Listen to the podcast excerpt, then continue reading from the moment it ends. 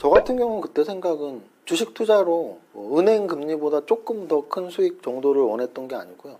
주식 투자로 저는 부자가 되고 싶었어요. 5천만 원으로 난 1억을 만들 거야. 저는 1억으로 부자라고 생각하진 않거든요. 젊은 분들이 갖고 있는 시드머니가 2배가 난다고 해서 부자면 사실 거의 모든 젊은 분들은 2, 3년 안에 큰 부자가 될 수 있습니다. 2배는 충분히 날 수 있어요. 2, 3년 안에. 그래서 적어도 저는 2배가 아닌 거의 10배 이상을 목표로 했었기 때문에 지수가 10% 오를 때 대형주는 얼추 10% 비슷하게 오를 겁니다. 그런데 소형주들은 지수가 10% 오를 때 50%, 100%가 오를 수가 있어요. 그래서 저는 자금이 적을 때는 무조건 소형주만 했고요. 그리고 또 업종에 따라서 어떤 업종은 움직임이 크지 않아요. 우리가 알고 있는 소비주들이랄지 유통주들이랄지 뭐 철강주들이랄지는 공 하나 붙는 게 쉽지 않습니다. 1000억짜리 시가총액의 종목이 1조가 되는 게 쉽지 않다는 뜻이에요. 그런데 제약바이오주랄지 아니면 기술주들, 어떤 기술을 갖고 있는 그 기술이 현실화되는 순간 이런 종목들은 10배, 20배, 30배가 올라가는 경우가 있거든요. 그래서 저는 소액으로 투자를 했던 젊은 시절에는 중소형주들 또는 기술업종들, 제가 처음 주식했을 때 코스닥이 막 시작됐을 때였어요. 저보다 5년, 10년 더 주식 경력이 있는 분들은 코스닥을 사실 그 당시에는 시장으로 안 봤습니다. 98년, 99년 IMF 직후에 우리나라에서 벤처 열풍들을 일으키고 좀 창업 시장을 활성화시키기 위해서 코스닥 시장이 그때 개설이 됐는데, 그 당시에 주식을 거래소 시장에서 5년, 10년 이상 하셨던 분들은 코스닥 시장의 종목들을 종목들로 안 봤어요. 회사로도 안 봤어요. 다 사기꾼으로 봤어요.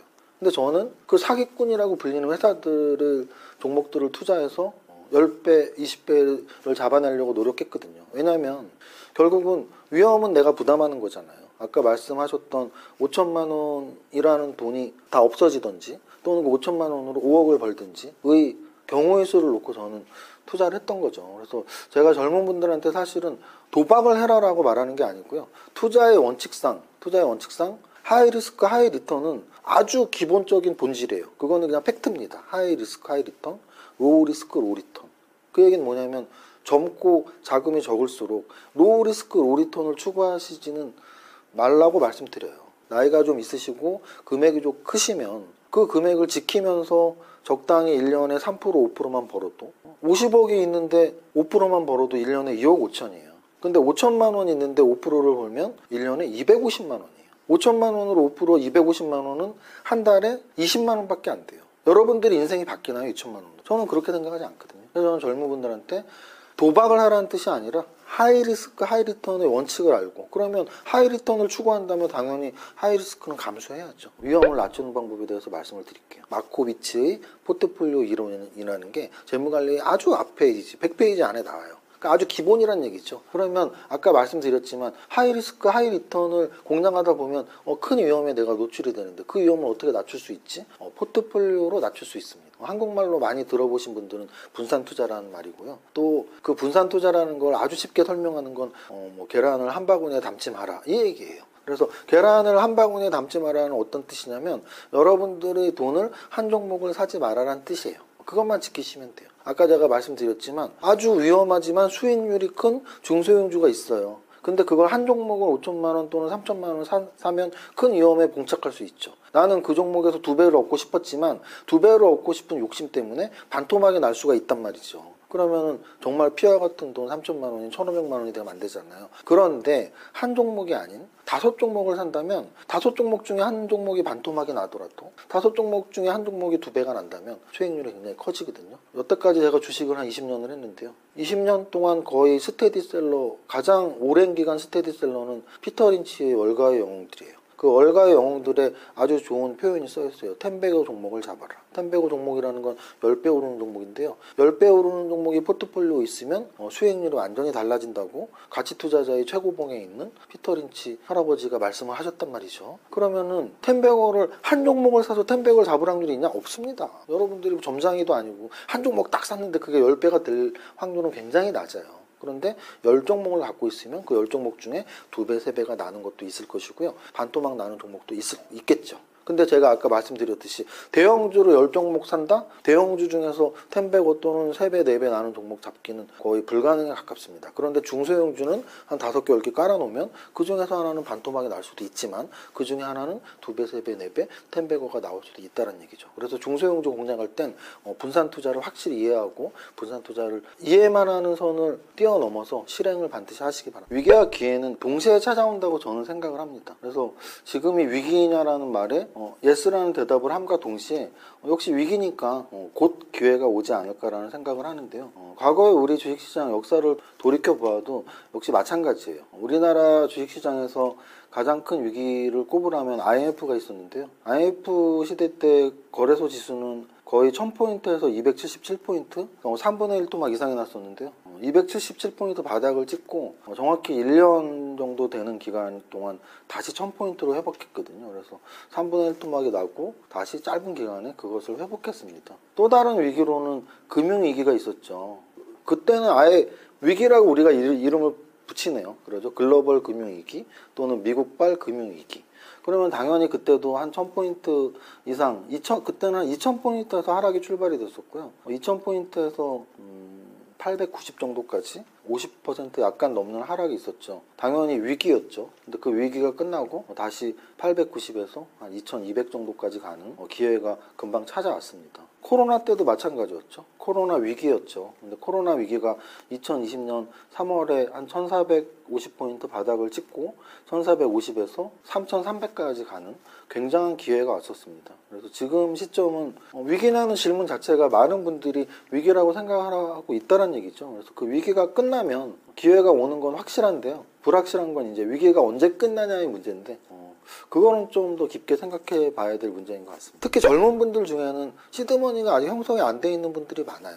그러면 젊은 분들 같은 경우는 사실은 바닥을 잡을 필요도 없이 월 적립식 투자가 저는 훨씬 좋다고 생각을 해요. 무슨 뜻이냐면 저도 실제 그랬고요. 제가 처음 주식 투자를 할 때 직장 생활을 하면서 얻는 월급을 은행에 적금에 붙지 않고 매달 저는 제 생활비를 제외한 돈을 주식 계좌에 넣고 그 계좌를 운영을 하면서 수익을 냈던 거거든요. 만약에 이 방송을 젊은 분들이 보고 있는데 나는 적금에 한 달에 100만 원씩 넣어서 2년 동안 2,500만 원을 만든 다음에 2,500으로 주식 투자를 해야지 라는 생각을 하고 있다면 그 2,500을 언제 투입해야 될지 엄청 고민을 하셔야겠죠. 하지만 그렇지 않고 지금 나는 시드머니도 없고 근데 뭐 매달 월급에서 한 100만 원은 남는데 정도시라면 적립 투자를 하세요. 그러니까 제 말은 펀드에 가입하시라는 게 아니라 여러분들이 계좌에 매달 여유자금 50만 원, 100만 원의 현금 흐름이 있다면 그 돈을 넣고 한 달에 한 종목씩 종목을 선정해서 매수를 하시는 거죠. 적립식 투자의 장점은 코스트 에버리징 효과가 있거든요. 무슨 뜻이냐면 아직 바닥을 확인 못했잖아요. 근데 오늘 매수를 했어요. 근데 더 떨어지죠. 그렇다고 기분 나빠할 필요가 전혀 없죠. 왜?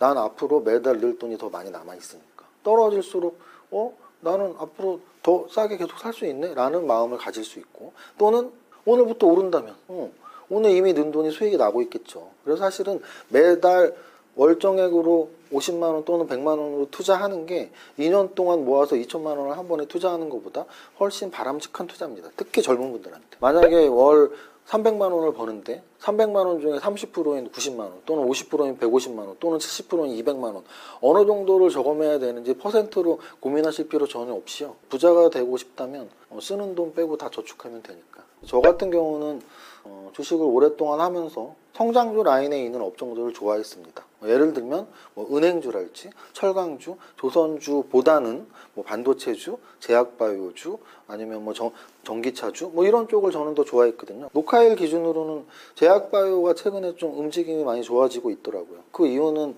많이 아시겠지만 한 2주, 3주 전부터 원숭이 두창에 대한 이야기가 많이 나오다가 최근 일주일 정도 코로나 재확산, 심지어 지금 정부에서 거리 두기를 어떻게 또 정책적으로 할지 말지를 고민할 정도로 코로나 재확산이 좀 불거지면서 좀 숨죽이고 있던 제약바이오주들이 그것이 트리거가 돼서 움직이는 모습이 나오고 있습니다. 그래서 제약바이오 또는 반도체 또는 2차전지 이런 기술주들이 낙폭이 사실 크거든요. 그 이유는 금리 인상의 시기에는 가치주보다는 기술주들이 낙폭이 더 큰데 지금 실제로 거의 한 작년부터 1년 동안 가치주보다는 기술주들 또는 성장주들의 낙폭이 더 컸기 때문에 그쪽 제가 원래 좋아하면서 낙폭도 크기 때문에 그런 업종들에 더 관심을 갖고 있습니다. 반도체 섹터는 사실은 올해 꽤나 많이 빠진 섹터 중에 하나입니다. 올해뿐 아니라 지수보다 좀 약한 모습들을 꽤나 보이고 있어요. 무슨 뜻이냐면 대장부터 보면 되는데요. 대장이 삼성전자죠. 아까 말씀드렸지만 작년 6월 말부터 지금까지 거래소 아직 30% 빠질까 말까거든요. 한 28%. 코스닥도 한 30%. 그런데 삼성전자는 작년 1월부터 96,000원에서 지금 56,000원, 7,000원까지 4만원이 빠졌어요. 10만원에서 4만원이 빠져도 40% 빠진 건데 96,000원에서 4만원이 빠졌으니까 한 43% 정도 빠진 거죠. 그래서 지수보다 약한 건 약한 업종이라고 단정 지을 수가 있습니다. 그래서 지금 현재까지는 반도체 업종, 특히 삼성전자는 지수보다 약해라는 말을 할 수 있고요. 10년 동안 봤을 때 지수보다 약한 업종들이 뭐가 있냐면 철강, 조선 이런 애들이 있어요. 무슨 뜻이냐면 지금 지수가 많이 떨어져서 2300이라고 해도 10년 전에는 2300이 아니었어요. 더 낮았죠. 지금의 지수는 10년 전보다 높거든요. 근데 10년 전에 주가를 회복 못한 업종들이 몇 개 있는데 대표적인 게 철강과 조선이에요. 그럼 철강과 조선은 10년 동안 지수보다 안 좋았죠.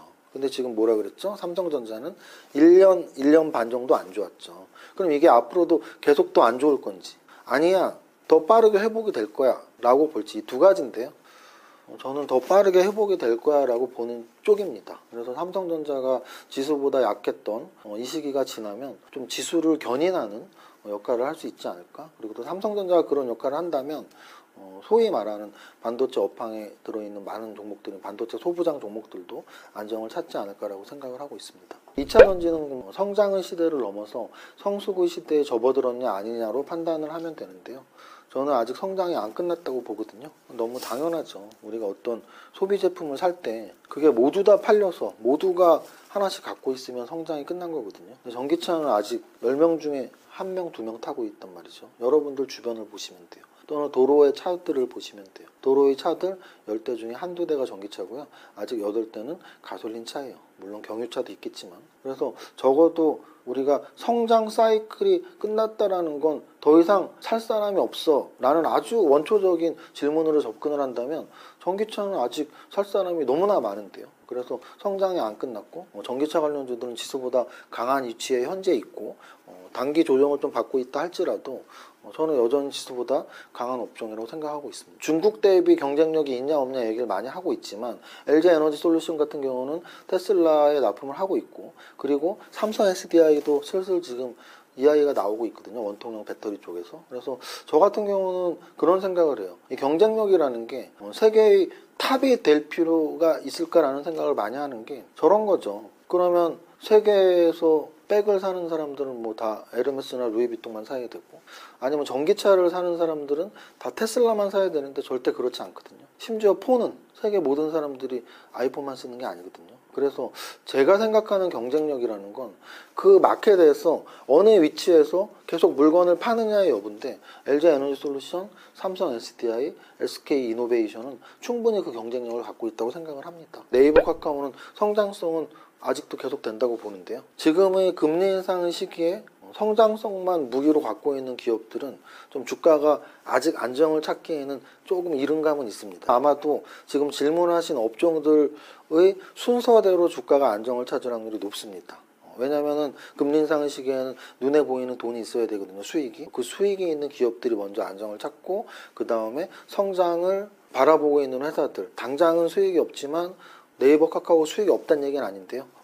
저 수익 기업들에 비해서는 없는 거죠. 그래서 그 순서로 본다면 네이버, 카카오의 주가 안정은 조금 더 기다려야 되지 않을까 생각합니다. 슬픈 단어예요. 물려있다. 그죠? 물려있다라는 표현은 모르겠어요. 사전에 있는지 모르겠는데 내가 산 가격보다 지금 현재 주가가 낮다라는 표현이죠. 그래도 조언을 드린다면 희망이 있어야지 열심히 하고 또 이루어지고 이런 게 있거든요. 근데 저는 좀 희망을 주고 싶은 이야기는 뭐냐면 우리나라 주식시장은 또는 우리나라뿐 아니라 미국의 주식시장, 세계의 주식시장은 금리보다는 무조건 높은 수익률을 주게 설계가 되어 있습니다. 그렇지 않다면 주식시장은 지금 100년, 200년 살아남아 있지 못해요.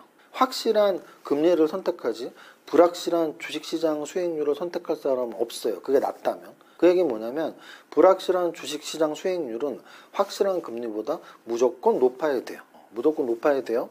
그러면 여러분들은 지금 마음이 불편해지겠죠. 왜? 아, 은행에 넣어놨으면 원금 보전되고 뭐 1년에 1%, 2%는 주는데 지금 나는 원금의 30%가 손해났는데 이 시기예요. 이 시기. 무슨 뜻이냐면 한 달, 두 달, 1년으로 끊어본다면 은행의 금리보다 낮을 수도 있어요. 실제 요번 올해 상반기는 은행 금리보다 몇십 배 낮았죠.